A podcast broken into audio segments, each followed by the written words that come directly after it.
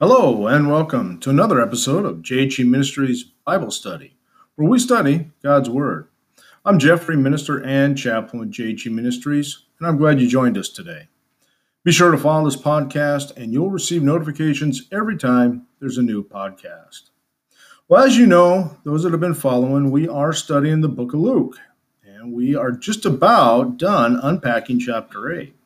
So if you have your Bible, turn to that chapter and we'll pick it up with verse 40. Let's get into it. Now, last time we saw Jesus healing a demon possessed man, and now we'll finish this chapter with Jesus raising a little girl from the dead. And then, if time permits, we'll start the next chapter in the book of Luke, chapter 9, where we will see the feeding of the 5,000. So let's turn to our Bibles to verse 40 and let's begin. This is a girl restored to life and woman healed. So it was when Jesus returned that the multitude welcomed him, for all waiting for him. And behold, there came a man named Jairus, and he was the ruler of the synagogue. And he fell down at Jesus' feet and begged him to come to his house, for he had an only daughter, about twelve years of age, and she was dying. But as he went, the multitudes thronged him now, a woman having a flow of blood for 12 years, who had spent all of her livelihood on physicians and could not be healed by any, came from behind and touched the border of his garment. And immediately her flow of blood stopped. And Jesus said, Who touched me? When all denied it, Peter and those with him said, Master, the multitudes throng and press you, and you say, Who touched me? But Jesus said, Somebody touched me, for I perceived power going out from me. Now, when the woman saw that she was not hidden, she came trembling and falling down before him. She declared to him in the presence of all the people the reason she had touched him and how she was healed immediately. And he said to her, Daughter, be of good cheer. Your faith has made you well. Go in peace. While he was still speaking, someone came from the ruler of the synagogue's house, saying to him, Your daughter's dead. Do not trouble the teacher. When Jesus heard it, he answered him, saying, Do not be afraid, only believe, and she will be made well. When he came into the house, he permitted no one to go in except Peter, James, and John, and the father and the mother of the girl. And all wept and mourned for her. But he said, Do not weep. She is not dead, but sleeping. And they ridiculed him, knowing that she was dead. But he put them all outside, took her by the hand, and called, saying, Little girl, arise. Then her spirit returned, and she arose immediately. And he commanded that she be given something to eat. And her parents were astonished, but he charged them to tell no one. Part of the section on Jesus' power is composed of two intertwined stories. In both the power and compassion of Jesus, they are notably displayed. Also, in both, we see the importance of faith. Another point of comparison may be that Jairus' daughter suffered a hemorrhage during the same period of time.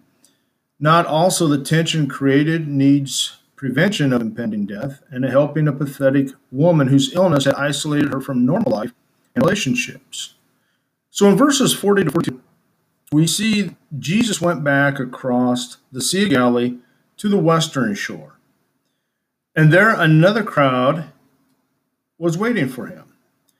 And Jairus who was a ruler of the synagogue, was especially anxious to see Jesus because he had a 12 year old daughter. It was his only daughter, and she was dying. So he urgently begs Jesus to go with him quickly. But the multitudes thronged him, and this hindered his progress. And leading us into verse 43, in this crowd was a timid yet desperate woman She'd been afflicted with a flow of blood for 12 years. And Luke the physician admits that she had spent all of her life savings, all of her income on physicians and not getting any help. Nothing was getting fixed. And in the book of Mark, Mark adds that she had gotten worse. And the crowds, now an integral part of the narrative, cover the woman's furtive approach to Jesus. Now, Luke does not specify the exact nature of the bleeding, which scholars have taken to mean maybe it was a gynecological problem. But these restrictions were that she had were imposed by Leviticus 15 and by the Jewish customs that would have radically affected this woman's life. They were not permitted to be around blood, to touch blood or anything that was bloody. But her primary problem was her discomfort and this instrument that she had of this prolonged malodity. Verses 44 and she sensed that there was great power in Jesus that would heal her. So she makes her way through the crowd to where he was, and she stoops down and she just touches the border of his garment, the hem, the, the, the fringe of his garment, which formed the lower border of a Jew's robe. And immediately the blood stopped flowing. It didn't take an hour or two, it was immediate. She was completely cured. And then she tries to go away quietly, but her escape was blocked by a question from Jesus Who touched me? Peter and the other disciples thought that this was kind of a silly question. I mean, we got all these people that are shoving and pushing and trying to get to Jesus. And of course, he's being bumped and pushed and touched. And for him to single out and know that somebody touched him.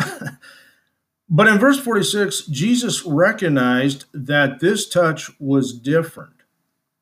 As someone has said, the flesh throngs, but faith touches. Now, he knew faith had touched him because he's an outflow of power, the power to heal the world. He perceived that power had gone forth from him.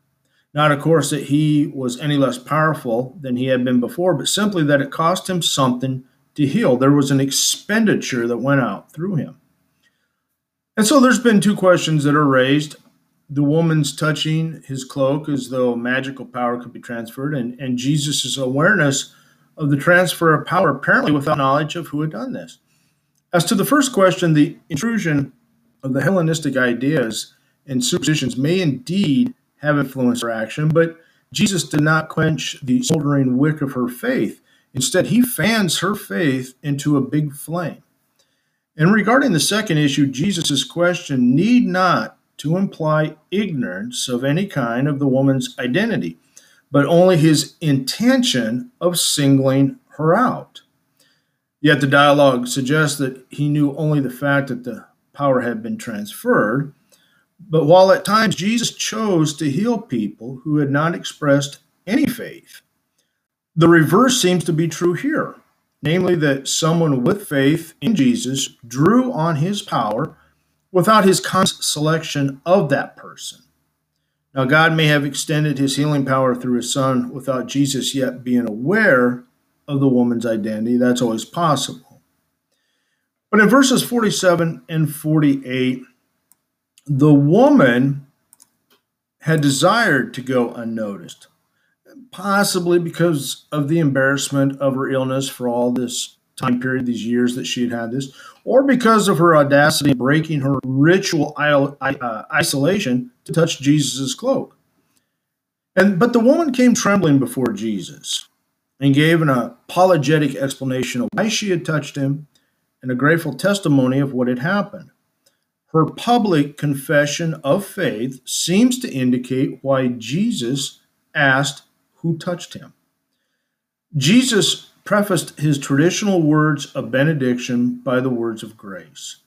Her public confession was rewarded with a public commendation of her faith by Jesus and a public pronouncement of his peace upon her. No one ever touched Jesus by faith without his knowing it and without receiving a blessing. No one ever confesses him openly without being strengthened in assurance of salvation. Always remember that. Now, in verse 49, the episode of the sick woman delayed Jesus until the word of death of Jairus' daughter had reached him, and the healing of the woman with the issue of the blood probably did not delay Jesus very long, but it was long enough for a messenger to arrive with the news that Jairus' daughter was dead, and that therefore the teacher serves services would no longer be needed. There was faith that Jesus could heal, but none that he could raise the dead with that statement. Yet the woman's healing also paved the way for Jesus' words in verse 50. Jesus, however, would not be dismissed so easily. Jesus answered with words of comfort, with encouragement, and promise. Jesus says, Don't be afraid, only believe, and she will be made well. So in verses 51 to 53, as soon as Jesus arrived at the home, he went to the room, taking with him only Peter, James, and John, along with the parents of the daughter or of the girl. Now, occasionally, Jesus selected Peter, James, and John alone to be with him. And we saw this, or, you know, we will see this at the Transfiguration and also in Gethsemane. Everyone was waiting in despair. These could have been professional wailers, which was a custom in biblical times to hire people to cry and wail over the death of somebody. But Jesus told them to stop because the girl was not dead, but sleeping. This caused them to ridicule Jesus because, well, they knew or they were very positive that she was dead. Was she really dead or was she in a deep sleep? Maybe like a coma. Most theologians and most commentators say she was dead. The Bible mentions three separate occasions of Jesus raising the dead. This also could have been why there was a little bit of delay from the woman. He wanted time for this passing of this daughter to perform this miracle of raising her back from the dead. Food for thought. And in verse 54 to 56, but in any case, Jesus said to her, Little girl, arise. She rose immediately. After restoring her to her parents, Jesus told them not to publicize the miracle. He was not interested in notoriety, in fickle public enthusiasm, or idle curiosity. Another thing I want you to take notice of is Jesus asked to feed the little girl, get her something to eat right away. Could very well be fact of the point that she had been dead, and if she's eating, that would prove that she's alive. She's eating something. Um, the secrecy that's involved in the command to silence fits in with Jesus' frequent desire to avoid publicity, to prevent premature or misguided declarations of his messiahship from being made. Of course, it would be hard to keep silent about a girl's restoration to an active life. But the use of the word asleep may suggest that the crowd assumed that she had, after all, only been in a coma, but the words her spirit return plainly imply that the child was actually dead. Her spirit returned. It had been gone because she was dead. The secrecy of this miracle is in contrast with the public nature of the raising of the young man from Nain. And with that, that concludes chapter 8, but we can quickly start unpacking chapter 9 because this ends the second year of Jesus' public ministry. And 9 opens the third year with the sending forth of the 12. Or I, I should have said chapter 8 is the second year of Jesus' public ministry, as where chapter 9 opens the third year. And we'll see the sending out of the 12 disciples. The differences among the various gospels on the instructions to the disciples may be the result of an intertwining of traditions, but Jesus may also have given similar instructions on different occasions. What is described in these sending passages in the Gospels is not appointment to a permanent office, but commissioning for an immediate task. Such an appointment could therefore be repeated using words essentially similar, though varying in details. The common theme in all such passages, including the passage in the third book of John, uh, with chapters 5 to 7, is that the servants of Christ should go forth, not seeking support from unbelievers, but trusting God to completely supply their needs through his people. And that opens us up to chapter 9. Next time, we will begin reading chapter 9 and then start visiting about the verses that we read, where Jesus will send forth his disciples. So until next time, God bless you and keep living Christian strong.